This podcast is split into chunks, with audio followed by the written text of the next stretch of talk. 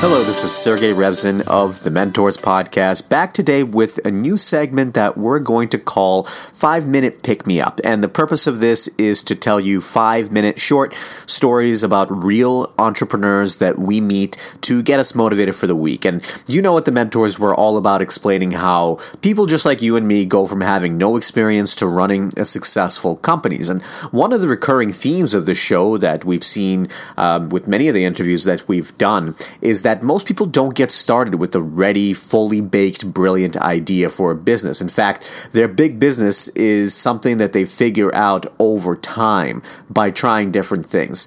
And today I want to talk to you about a true entrepreneur that I met this weekend who's motivating me for the week with his own mentorship lesson that I think we could all learn from. So I uh, found him because I was looking for car wash options in New York City. I have a classic car, it's a 1991 Nissan 300ZX, and I wanted somebody to hand wash it. I didn't just want to take it to a normal, one of those automated car washes because it might be tough on the paint. And so um, there are pretty limited options as far as where you can get a car washed by hand there's usually detail shops that charge a lot of money. But I found this one guy on Craigslist, and he is someone that he was actually the only person on Craigslist who also had a website and a Yelp account with three five star reviews. So uh, that's why I decided to uh, to reach out to him. And a few notable things happened that made me uh, basically the biggest fan of this guy, and I'm going to use his service over and over again. So, first of all, uh, notable level of customer service. He was very responsive right away.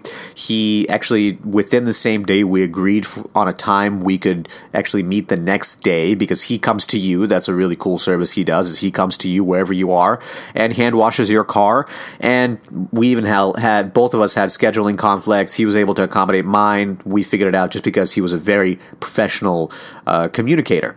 And he had a relatively low price as well. So for the price that I was going to be paying him, which was he had a basic package for $30, another package for 50 for $50, uh, a lot of the detail shops will charge you hundreds, uh, if not, you know, 500 to $1,000 for a real professional wash, something I wasn't willing to pay.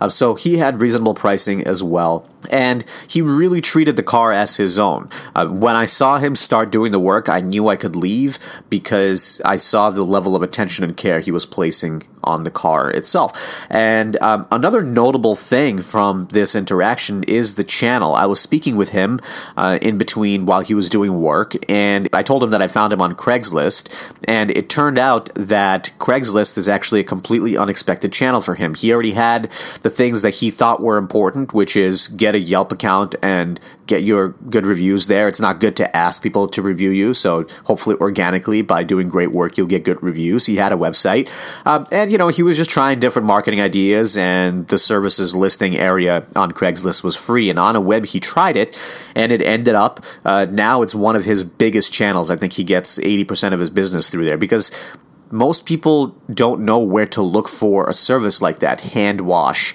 for a car wash. And so it's something that he tried on a whim and ended up being one of his best channels. So a lesson for me here that sometimes a channel that seems outdated craigslist seems like it's something outdated and not a lot of new businesses are using could be a great channel for you. So don't ignore that as it brings him a lot of business.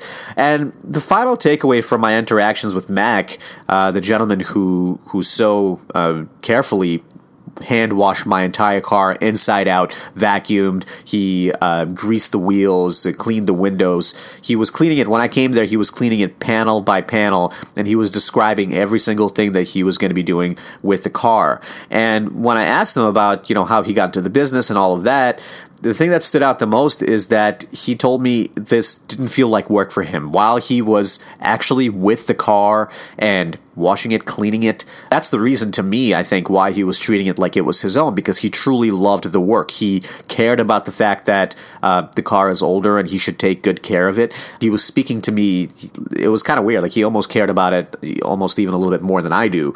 And I only paid him $50 and it was a, it was just a very easy decision that I'm going to use them again. So hopefully you get motivated by this story of Mack and whatever business you're doing, just remember it's important to get started. It doesn't matter if it's the most brilliant idea. For Mack, for example, this could turn into a big business if he ends up franchising this concept of uh, hand washing your car by coming to you. No other service like this exists. So even though it seems like a small business right now, he can grow it to you know multiple locations, hire people even here in New York and all the boroughs, and go to people's homes and wash their cars for them and provide a, a really high level of customer service at a fairly low price and really stand out from the crowd, it could turn into an interesting business. Or he could realize that maybe he wants to spend his time in other more lucrative aspects of car detailing. But the point is, if he never got started with the car washing business, he's not going to get to the next step. So it's important to get started, and hopefully this motivates you for the week as much as it motivated me.